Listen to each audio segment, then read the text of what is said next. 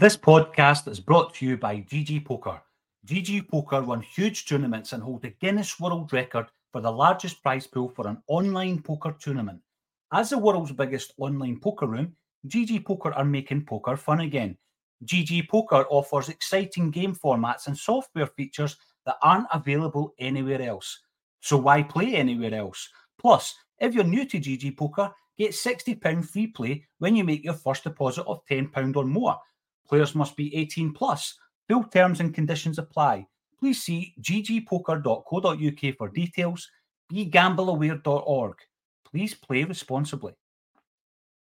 Oh, oh, oh, O'Reilly. You need parts? O'Reilly Auto Parts has parts.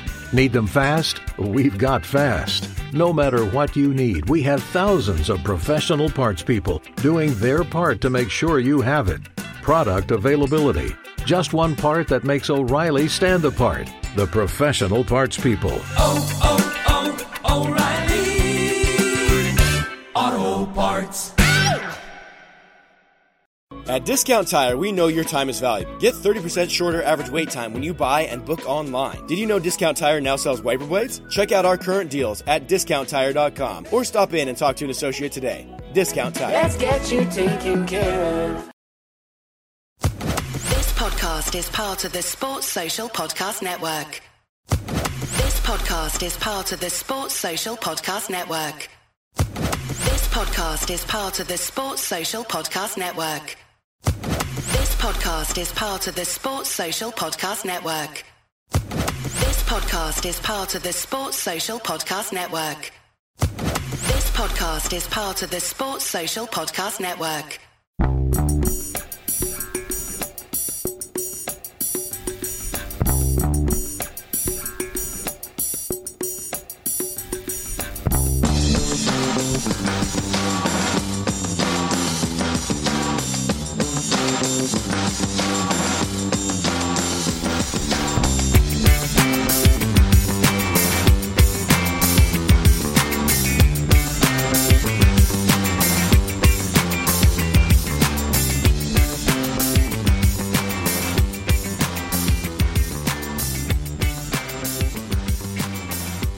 Welcome to a Celtic State of Mind. I'm Paul John Dykes, and tonight I'm delighted to be joined by Laura Bradburn. We're here for the match day. This is a full time reaction from ACSOM. Celtic 2, Hamilton nil overall. Laura, what was your thoughts on that performance? Um, I think certainly um, the second half, uh, or the second goal, I should say, uh, was a blessing and a curse because what it did was obviously tie the game up for us, but it also killed it off to a great extent. It became a bit of a training exercise after that, either because of um, the team's own lack of motivation to, to push for more goals, or just because um, Hamilton didn't exactly make it too easy for us, even though I don't think they are, you know, anything to write home about in terms of a team. But at the end of the day, um, regarding the way we've played recently in the last few results, a victory of any description, whether it's a dull one or an exciting one, is, is one to be happy about. I think so. I mean, I'm sitting here thinking, just like you were in the first half, um, you know, with the Celtic TV in front of me and Sky Sports showing the Rangers game to my left, you're still hoping as a Celtic supporter um, every single game that we can claw something back until it's mathematically impossible. That's what you do as a football fan. I'm a realist. I know where we are, but you still hope that there's just a, a wee glimmer of light every time you're playing the game. Rangers are grinding out results no matter where they go. I know that there's plenty of Celtic fans will point to a refereeing decision at Easter Road this evening, but they're getting the one nothing. So I think the most important thing is just concentrate on getting these wins. So, uh, first and foremost, Philip Halloran comes in on YouTube. If you are watching on YouTube, ladies and gentlemen, please subscribe because I think only about 20 or 30% of our viewers are subscribing. So, um, click the subscribe button. It won't cost you anything, but you will get free content on a daily basis.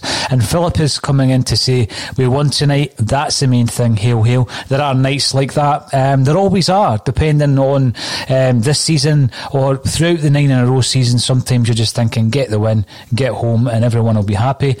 Caplo Mark comes on to say, completely uninspiring. A team with no direction or purpose now have to accept that this is where we are. Now, we were concerned yesterday as the news kind of trickled through that Frimpong was on his way. That's been confirmed today. There was a suggestion that there was a, a parting swipe by Frimpong. Uh, no one could actually attribute that to the player, but there has been an official response by Frimpong, basically thanking the club, thanking Lenny, thanking the fans. Um, so again, fake news, Laura?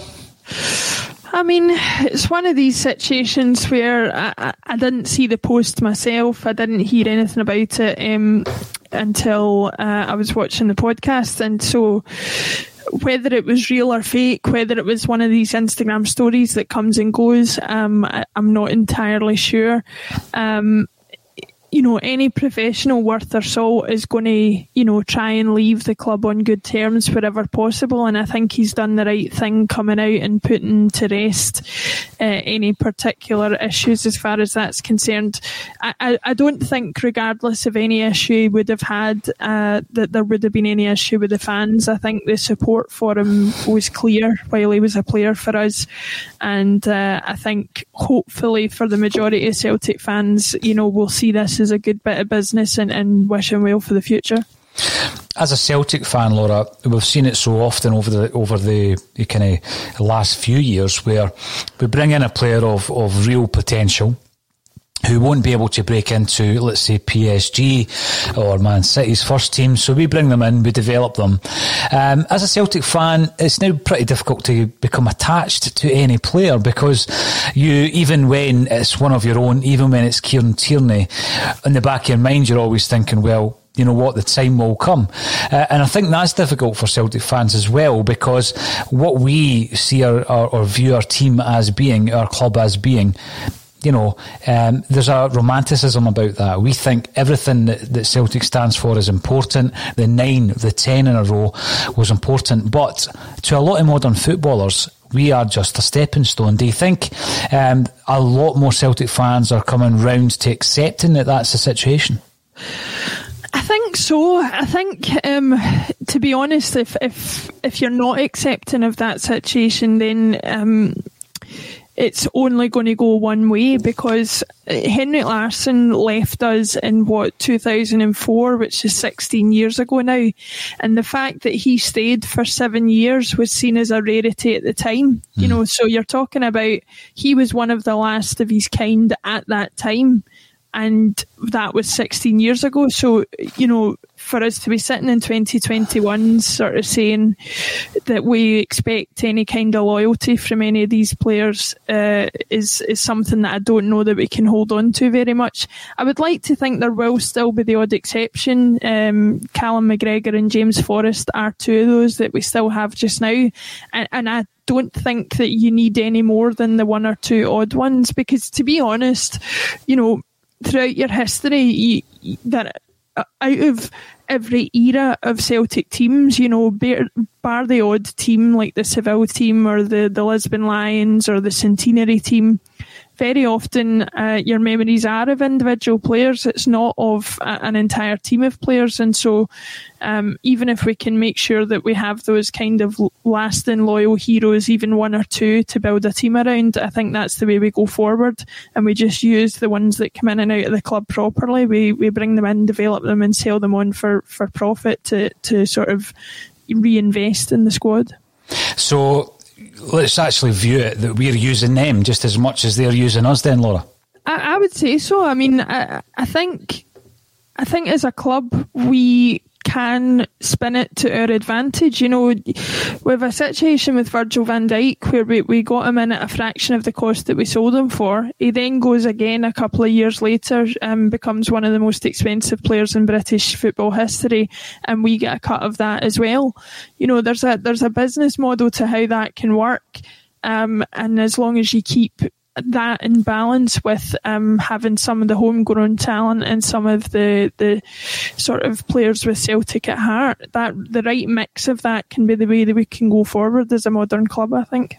I think it does. It is important to Celtic because it's part of the identity of the club, isn't it? To be able to have that kind of association or an affinity with a player who's come through the ranks. We think back to the legends of old, who many of them went from the, the, the jungle to playing for the side. I mean, you've mentioned Charlie Nicholas a couple of times tonight, and he was one one such player. Um, you've also mentioned Turnbull uh, in the midfield and a player who obviously um, you compared him to earlier on this season. Paul McStay was another one who went from Celtic fan to Celtic player. So I, I Can't do. tell you the stick I got for that one, by the way. You did. You did get a wee bit of stick. I mean, we will be mentioning a few other names from the past as well, because obviously uh, Celtic were wearing black armbands tonight uh, due to two figures from the club's past. We'll, we'll come to Dr. Joe Venglos and Shuggy Edvaldsson at some point as well. Now, James Pearson, 88, is talking on YouTube. He says, Game of two halves, really. Lovely footwork and build up play to our two goals. But second half, we looked tired, square passes, forcing the ball. Great to get the victory, but I wouldn't say it's perfect. I think that um, I felt, uh, you know, a wee bit frustrated myself. James, I would agree with that. Uh, I think when we've got uh, a team like Hamilton who are the worst team in the league. They're sitting bottom of the league. They're always fighting relegation, Hamilton. And I think, you know, Chipper Rice does a great job um, of, you know, week in, week out trying to lift that side on a shoestring. But, you know, once we go to 2 nothing up quite early in the second half, that's when we should be looking to try and do it with a bit of panache, do it with a wee bit of flair. Because, you know, the Celtic support is watching that and it is a wee bit uninspiring. We're, you know, the, the tempo of the game is kind of drawn out. We're passing it from side to side. We're not really seeing the, the build up play, the scintillating play that we would expect. Do you think, Laura, at that stage, that's when Neil Lennon should be looking at it and saying, you know what, I'm going to utilise the substitutes at that point? Yeah, I think so. I think that's one of the main frustrations that a lot of Celtic fans would be having, even if we were in a situation where we were winning more matches. You know, that was what was so um, amazing about Brendan Rodgers' time in charge. You knew that if he got a couple of early goals, you were probably in for a good afternoon or a good night because they never let their foot off the pedal. They always went for the throat. And we're in a situation as well where it's not just a case of entertaining the fans at home. If there was any chance at all of us catching up points wise, we're still got a deficit to, to Rangers in terms of goals. So we should be taking every opportunity we can to, to take that goal difference back down to as a minimum as possible. And you know, a few five, even maybe six nil wins sprinkled in there can do a lot to, to cut that majorly down. Uh, so I come away from it feeling a little bit disappointed that when you're 2 0 up within a few minutes of the second half that you don't go on to capitalise on that. Uh, a couple of interesting points coming through uh, on the comments section from YouTube Funkman05. That sounded like a team going through the motions, go two up and then just down tools and subbing players for no reason. Did Ajeti even touch the ball? And James comes back in to say good for Ajeti to get minutes, but James feels that uh, Mikey Johnston and Welsh uh, should probably get minutes ahead of St Mirren. It was a good opportunity uh, to give them minutes. Also, crossball still give us problems. Turnbull doesn't make the 90 again. Does that concern you at all, David Turnbull failing to, to play the full 90 minutes? I can only assume that there there's a specific reason for it because I don't ever think that I've seen him come off and thought that was the right decision to take him off the park. He's always been performing uh, reasonably well, or in some cases, been the best player on the pitch when he's been taken off. Um, so I can only assume there's some background reason for that. I would hope that whatever the issue is, uh, he's not going to go uh, on to become a kind of Tom Rogic, who is notorious for not playing 90 minutes at any point. Um, uh, but if it has just been a case of, you know, wanting to give other players uh, minutes on the park, there's there could have been opportunities to to take other people off. You know, Callum McGregor seems to play 90 minutes week out, week in, week out, and has done for years now. Um, even the chance to give him a slight rest might have been an option rather than Turnbull and let let Turnbull get 90 minutes under his belt just to see how he holds up. I agree with that, and I think the worst time to uh, give McGregor a rest was in the League Cup against Ross County. You know, so it is all about squad management, isn't it? There's quite a lot of comments coming in. Ewan Boy Martin says it was bland, a win, but not impressed. Whereas Linda Grace Watson comes in to say bland is not what watching Celtic should be. And also we have Ewan Boy coming in, still not a great performance, very average. And I think you know the win is all important of course it is. But what you want is you want some kind of um, encouragement that, you know, you, you, get this impression you've heard about, uh, uh, it's come from Celtic, it's come from Neil Lennon, that we've got people who are unhappy playing for the club. You, one of them obviously has left today. And what you want to see is you want to see some of the players that perhaps don't look interested. You want to see them up in the tempo a bit, don't you? I mean, Rogic came on, he didn't have much minutes on the park, but he's a guy that for me, I know everything that he's done for the club, and a couple of times this season he's looked good, but he just has that knack of looking completely disinterested. There, there does seem to be a lack of tempo at times, and it's, uh, it's a bit concerning, and we've raised it time and time again, that kind of post 65, 70 minutes, Laura, we do look tired, we do look fatigued. Is that again something that we need need to address by getting as many subs on as possible, freshen it oh. up. I think you know the bigger issue that we've all discussed previously is that fitness in general is an issue. Whether it's the training uh, regimes, whether it's diet or whatever's happening, we're certainly not looking as fit in general as we have done under previous managers. Um, but while that's the case, and if and if nothing's going to be done behind the scenes to improve that, then we have to take advantage of this this extra substitutions rule that we've got this season, and you know rotate quickly, especially in a situation where, with all due respect to Hamilton, they never looked like they were going to pull themselves back into the game. So there was no risk really to to changing anybody or taking anybody off or putting anybody on. There was there was nobody there that you would have thought coming off the bench, uh, they'll not do the job. So um, I would have utilised it fully tonight. Um, either that or like I said before, if you're going to not utilise it as heavily, then go for the throat, go for the four, five, six goals and try and get make a real statement. Because at the end of the day, a, a slightly dull 2 0 win against Hamilton is is excusable if you're putting in great performances any other week. Um, but off the back of the run that we've had, a, 2 0 dull win against Hamilton is not going to satisfy people, and it isn't because we, we expect the team to come out and try and make a point and try and, uh, you know, prove the, prove the doubters wrong. Basically, say you know uh, if Leigh Griffiths is coming out in the paper and defending the manager uh, against everything that we're criticising him for, then show us why we should we shouldn't be criticising. Show him why he's such a good coach to you, and and come out and put the performance in that proves that.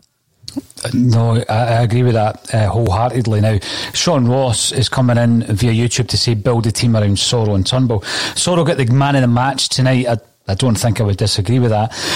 When I look at the Celtic side, Laura, we understand that you know a player comes in and there's a cycle. So that player comes in and it's Van Dijk. There's a cycle, then he leaves. Wanyama Dembele. We know that Edouard's coming to the end of that cycle. He's going to be off. The unfortunate thing that I think has happened with this squad is that too many of those players are coming to the end of the cycle all at the same time. And, and you've got four or five, maybe six players who will be leaving, but they're pivotal to the squad. You know, Ajer, Christie, hopefully not McGregor, um, Edouard, and of course Frimpong is already away. Um, when you're looking at that team and you're trying to, to pinpoint the positives moving forward, you know, if a new management team team is going to come in in the summer, they're going to be looking at the positives such as Soro and Turnbull and thinking, you know, let's build the team around those two players. Unfortunately, I can't see guys like Ajer being here long term. So I look at the defence and I wonder who is who's going to be the, the, the keystone of that that defence. I mean, I don't think we've got one at the moment. To be totally honest with you, yes, uh, Taylor is young enough, but I don't think he's been imposing or influential enough. We don't have that at the moment. Um, Ajer comes out of that side, and we really are struggling. Top top of the pitch, you know, Griffiths is more of the experienced player in the same category as, as James Forrest and Callum McGregor. Who's coming through to take the Eddie's crown? Is it Ajeti? It doesn't look likely at the moment. I mean, he might turn it around. It's certainly not Klimala, if you ask me. So, you know, it's it's quite a grim when you look at that, and about the only two kind of highlights you can see is Soro and Turnbull. But I take Sean's point. I think that is, you know, what we base our rebuild on. I, I would say so. Um, I think Soro and Turnbull are, like you say, with so many of the other players that we have coming to the end of their cycle, um, Soro and Turnbull are really only at the start of theirs. If we can keep hold of them for another three, four years, even, they're still relatively young, the pair of them. So um, I, I build the team around them build their profile, um, I think they can provide success for us. What I would hate to happen to them is that the rest of the team crumbles around them and they're left. Uh, they're left kind of carrying the can for a number of years through a through a transition period that I feel is definitely coming. Um, Turnbull might end up being more like McStay in a lot of ways if that did happen, but um, not for the positive, you know. But I, I think we can be too negative about that sometimes as well. You know, when Dembele left, when Moussa Dembele left, we were in a situation where we wondered if we would find somebody to replace him. And I know that there was a bit of overlap between him and Edouard, but Edouard proved to be as much of a, a linchpin to the team uh, in the years since Dembele's left as Dembele was beforehand. So, you know, I think um, while it is easy to get downcast about the players that are, are leaving, I think that there's always the opportunity to for the next uh, sort of hero to come in and, and take their place. Now, Leigh Griffiths comes off in 68 minutes. Um, is that a concern for you, Laura? Because I mean, we're now we're moving into February, uh, and Leigh Griffiths still can't uh, be at full throttle for ninety minutes. And we've already mentioned Turnbull. I can understand Turnbull. You know, he, he went a long time without football after such a, a lengthy layoff uh, until he comes in against Lille. But Leigh Griffiths, he, he's someone that you would hope at this stage of the season would be fit enough to to finish the ninety minutes. Uh, but it looks at at the moment that he isn't. No, he does. There certainly doesn't look so as if he is. Um, and I think at the start of the season, with the issues he was having with fitness, they've been very slow to resolve themselves. Whether at this point he's going to prove himself to be fit enough for a full 90 towards the end of the season uh, seems unlikely now. What would concern me more is uh, you know, if if Edouard, for example, if a last minute bid came in for him that we couldn't refuse, or if he experienced an injury of some description, then your your main striker becomes Griffiths, and you've either then got to use Klimala or Ajeti, neither of whom have shown anything that proves they can be trusted in the long term. So you're in a situation where we've got four strikers. Uh, which is what the ideal situation should be for any team that regularly plays two up front. Four should be more than enough to get you through a season. And actually, what we've got is four on paper, but actually only one that we would absolutely want to see on the, the team sheet every week. Leigh Griffiths is absolutely fantastic when he's. It's the Marketer's Report. This week, Patrizia Spagnoletto, Global Chief Marketing Officer, Direct to Consumer for Warner Brothers Discovery, weighs in on the difficult task of building and retaining consumer trust. Trust is a really hard thing to build and a really easy thing to destroy. And we have to be very respectful about that. Our partnership with iHeart has really helped us build that trust and that relationship with the on air talent the best thing for us to do is to build a relationship with our consumers. And if those consumers have a relationship with the DJs that are on air, then we want to build on that. House of the Dragon, which was one of our most successful, if not the most successful campaign we've ever done for a show, audio was a core part of that. As the number one audio company, iHeartMedia gives you access to all. Every audience, live conversations, trusted influencers, and the insights and data you need to grow. Not just a media company, iHeartMedia is your access company. Go to iHeartResults.com for more. On the pitch, but if he can't last 90 minutes, then then he can only be so effective. And um, and I think that he definitely needs to up his game in terms of fitness if we're going to be able to rely on him towards the end of the season. Yeah, I mean, we've, we've won 2 0 tonight, and the, the, strikers get on the score sheet, which is tremendous.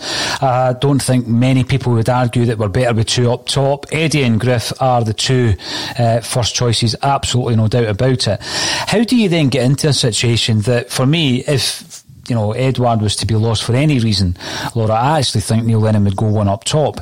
Um, how do we get into that situation when we've got four strikers? I mean, Ajeti comes in from West Ham. He comes in, um, obviously, with a bit of uh, kudos, a bit of you know, he's got credentials, he's got calibre. Five million pound from the EPL. He still doesn't look fit for me either. But again, how are you going to get fit? I mean, he's not getting enough minutes. Uh, he was pretty ineffective when he came on tonight, but it doesn't surprise me. Um, it's going to be difficult to get that third striker uh, up to the point where we can trust them. Yeah, because at the moment it looks like Ajeti is still the one that you would go with out of him and Klimala, but not for any other reason than he's played slightly more minutes and obviously got a few more goals. Um, but neither of them look particularly up to up to scratch. But like you say, that fitness is going to be a big issue for them if they have to come in. Uh, you know, Griffiths is in a situation where game time can't be his excuse for lack of fitness because he's getting that game time. Uh, Ajeti and Klimala would have to be excused for a while because they would need four, five, six games to get up to speed. And we're already at a point where we've not got really very many games left in the season. So mm. would they would they even be able to get up to match fitness before the end of the season? Maybe if they came into the to the team against St Mirren, but uh, beyond that, you know, they would be struggling. The thing with Griffiths and, and, what comes with the fitness is sharpness. You know, his goal was brilliant, superb uh, strike by Griffiths, but there was two two chances in the first half. One of which was what I would describe as a, an absolute sitter, and that was from McGregor's cross. And he's you know he's kind of nutmegged himself, but um, that sharpness comes with the fitness as well for a striker, Laura. So mm-hmm. you're looking at a difference between seven goals and, and twenty goals for Griffiths if he's missing a couple of chances like that. You, are hoping that he can get his goal scoring touch back. Um, um, now, Highland Parry too comes in to, to bring up the point that Ntcham wasn't on the bench. Hope we sell in this window. Was he not on the bench due to the, the fact that he was a COVID casualty, do you think, Laura? Well, I think that's um, I think that's something we need to appreciate. Um, obviously, even though they are young, fit guys, um, this virus can affect people in different ways. You've also got to consider the fact that Ntcham himself is um, is black, or and the evidence suggests that ethnic minorities suffer the the effects of the virus more severely. So this is all speculation, obviously, but you know you've got to you can't un, un like sort of rule out the fact that he's maybe been more severely affected than just mild symptoms. And when it when it's a virus that mainly affects your lungs, then that's going to be a major issue for any footballer, particularly a midfielder who's having to, you know, very often cover most of the blades of grass on the pitch. So I hope that's not the case because. Um, if it is the case, it might take him a while to come back. But if it is the case, then obviously you would want to wish him well. When I, when I was looking at the, the squad at the beginning of the season, Laura, we were obviously, you know, supplementing that with new signings, I was expecting to lose a few, and I, I kept saying that uh, the areas of the pitch that we could afford to lose players and sell players w- was basically that that area of the pitch. You know, Tom Rogic uh, Olivier Ntcham. I still believe that to be the case, but we've already lost uh, Frimpong. There are rumours flying about constantly about Ryan Christie, but I would much rather, you know, look at Rogic and Ntcham. But what's the selling value now? For players like that who really haven't, you know, made a, a, big contribution this season. I mean, what were we talking about Rogic at the beginning of the year? It was four million quid. And Celtic fans are looking back at the, the great Rogic moments and thinking, you know, at one point he was worth double that, he was worth more than that. But actually, when you're trying to get a 20 grand player off your, your wage bill, 20 grand a week player, you're not going to get much more than three and a half to four million in the current climate, are you? I wouldn't say so. I mean, I think I think any chance that you had of getting a major um, fee for the players uh, concerned would have uh, already been reduced by the current situation going on. Combine that with the fact that none of them are playing at the top of their game, then you're absolutely going to have to end up minimising exactly how much you get in for them. I don't want us to therefore then resort to selling players on the cheap because we have to get some sort of cash flow in. Um, but it might end up being a serious consideration that they have to make because as it's looking right now, you know, p- potential that anybody buying a season ticket might not even get in uh, at the start of next season. So um, we just need to we just need to sort of batten down the hatches as far as that's concerned and see where it takes us. Now we spoke we spoke at the top of the show, Laura, about the effect of young players coming in and then basically being ditched either to the bench or completely out of the twenty man squad. And we had a bit of sympathy for Conor uh, Hazard. Obviously, played a massive part in winning the Scottish Cup against Hearts. But there are some points coming through. One of note from Stephen McLeavy: Barkas has been thrown under the bus too many times now. I, I totally get that point. He comes back from his injury where he's collided with Duffy and he's fit to play, but Lenny sticks with Hazard. Then, all of a sudden, against Dundee United, Barkas appears back in, in goals, and now he's he's disappeared again. I mean, how often can a goalkeeper take that kind of blow to the confidence? Do you honestly think that Barkas might be on his way to Celtic? Are we looking maybe to cut our losses on the goalie? I can only assume that that's the case because if it's not, then what Neil Lennon's done is managed to um, absolutely obliterate the confidence of both or two of the goalkeepers at the club.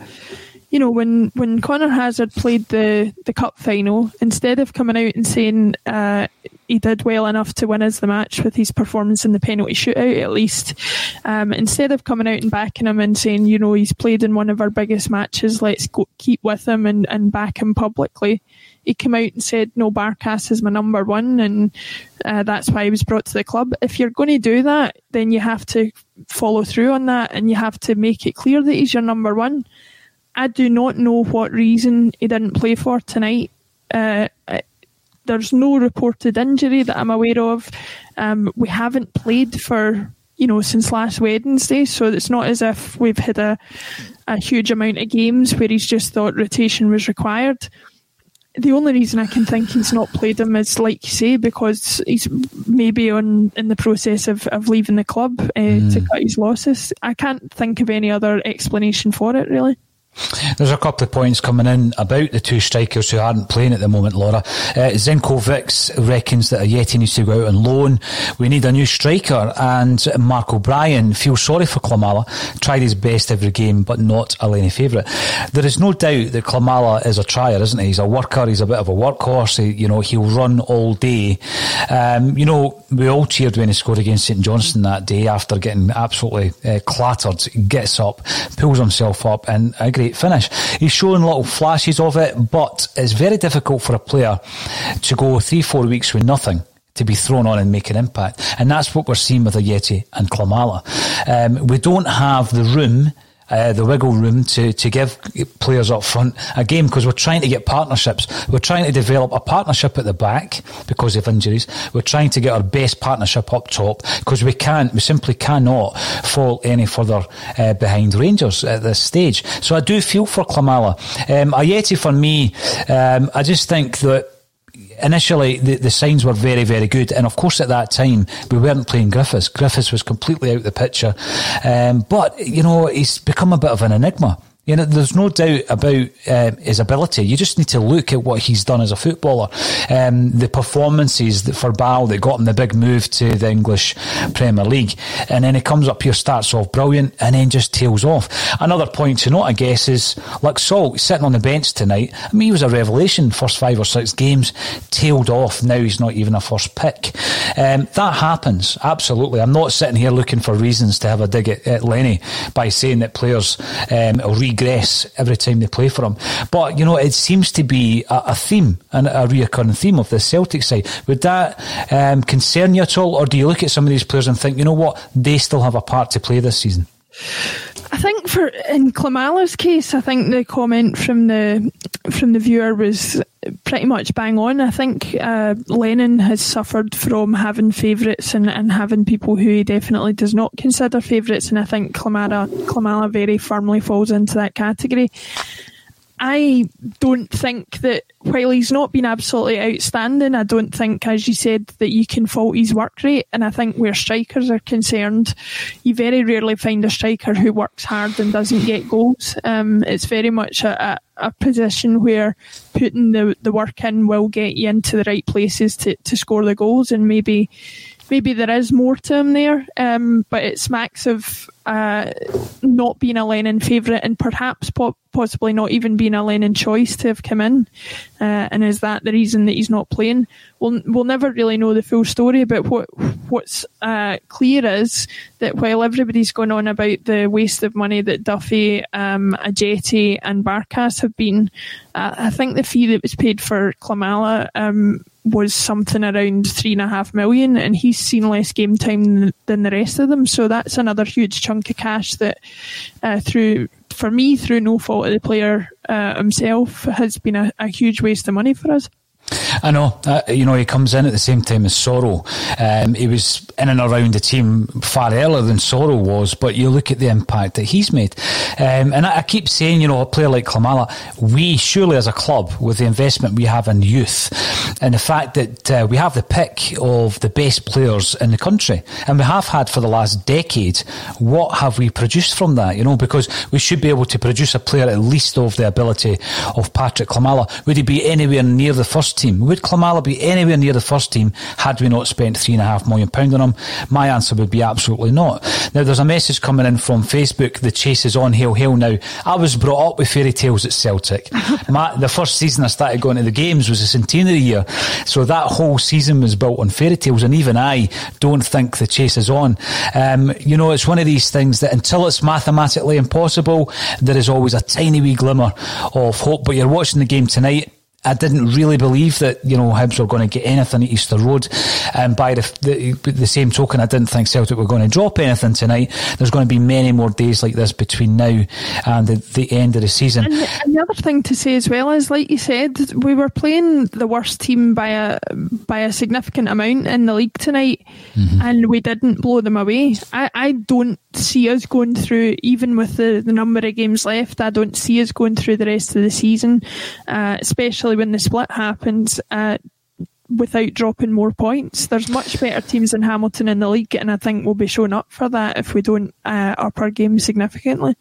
Well, this is the thing with regards to the the goal difference, Laura. We need to win absolutely every game and look for another few snookers um, along the way. So you know, it is unlikely, it's got to be said. We'll be covering it every step of the way. But as I said bef- at the very beginning of the, the, the post match, Laura, um, you know, Celtic were wearing black armbands tonight, and that was in tribute to Dr. Joe Venglos, our ex manager, and Johannes Shuggy Edvaldsson, who actually was signed by Sean Fallon. This was during the season when, you know, Jock Stein had been involved in a, a near fatal car crash, and a whole season um, was required for him to recuperate. Sean Fallon, the uh, trusted uh, assistant manager, came in and took the team for the entire season. Uh, it looked brilliant for the best part of that season and of tailed off near the end. But one thing he did do is he brought in players like Edvaldsson. He also brought in Johnny Doyle, who went on to be part of that famous 10 men uh, winning the league team, as did Shuggy. And he introduced a lot of the young players that that then you know represented Celtic for many many years to come. So Sean Fallon had a big part in uh, Celtic career. But I mean, Venglos was a player I believe or not. I'm too uh, young to remember uh, Edvaldsson, but I, I, do remember, of course, uh, Dr. Joe. Dr. Joe taking over from Wim Jansen. Brilliant signing record when you look at the fact that he brings in Viduka, Mjällby, Moravcik. What's your memories of that era at Celtic, Laura?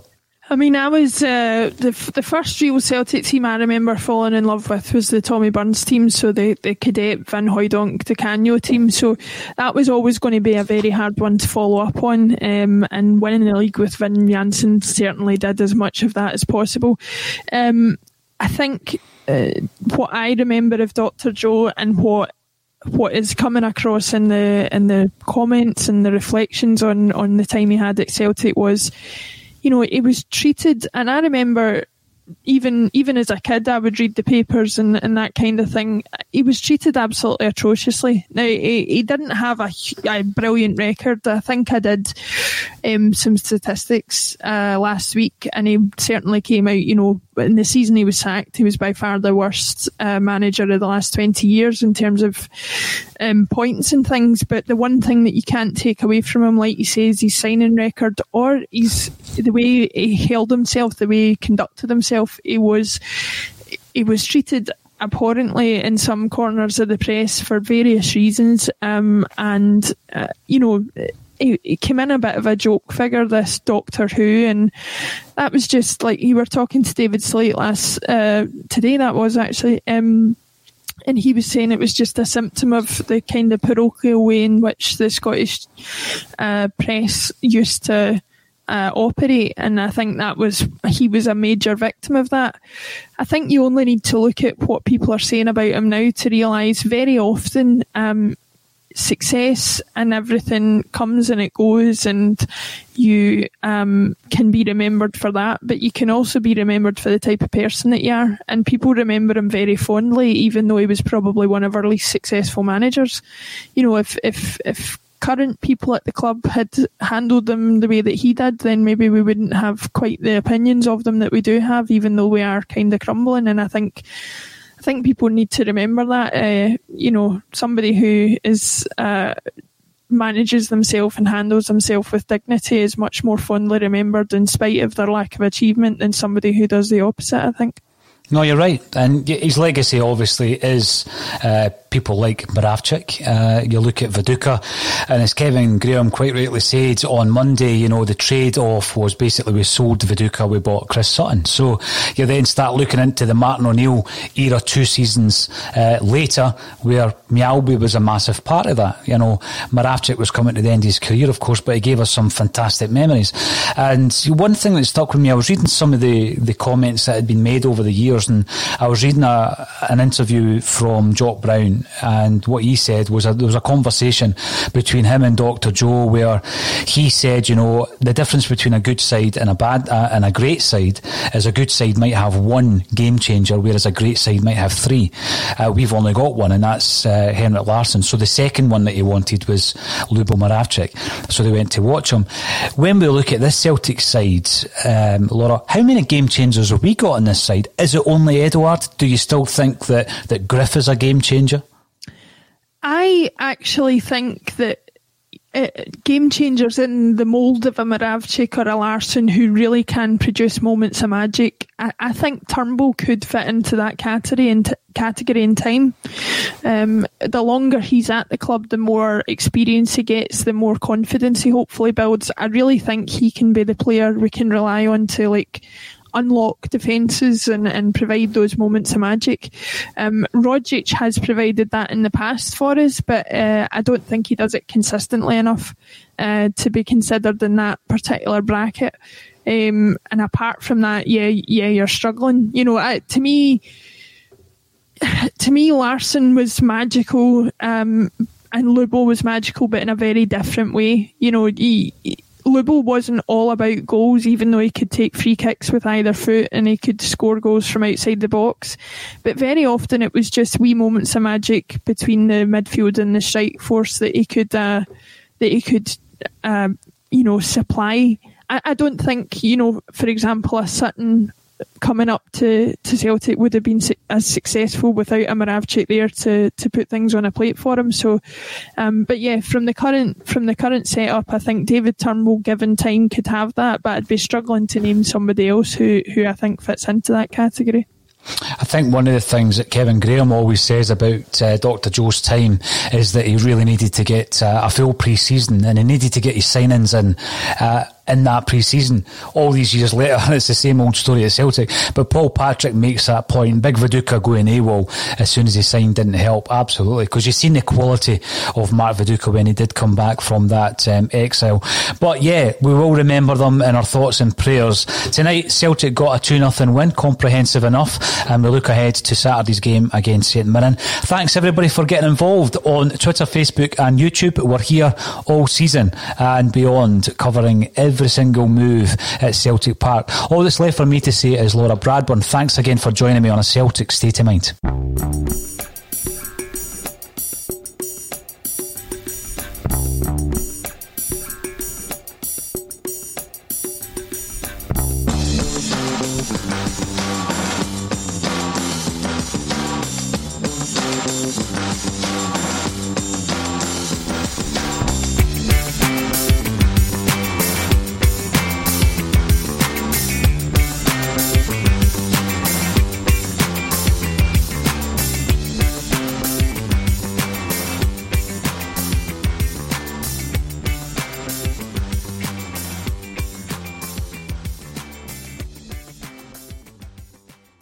This week on The Marketers Report, Patrizio Spagnoletto, Global Chief Marketing Officer, Direct to Consumer for Warner Brothers Discovery, weighs in on building trust. Trust is a really hard thing to build and a really easy thing to destroy. And we have to be very respectful about that. Our partnership with iHeart has really helped us build that trust and that relationship with the on air talent. As the number one audio company, iHeartMedia gives you access to all. Every audience, live conversations, trusted influencers, and the data you need to grow. Go to iHeartResults.com for more. Sports Social Podcast Network. Sports Social Podcast Network. Sports Social Podcast Network. Sports Social Podcast Network. Sports Social Podcast Network. Sports Social Podcast Network. Sports Social Podcast Network. Sports Social Podcast Network.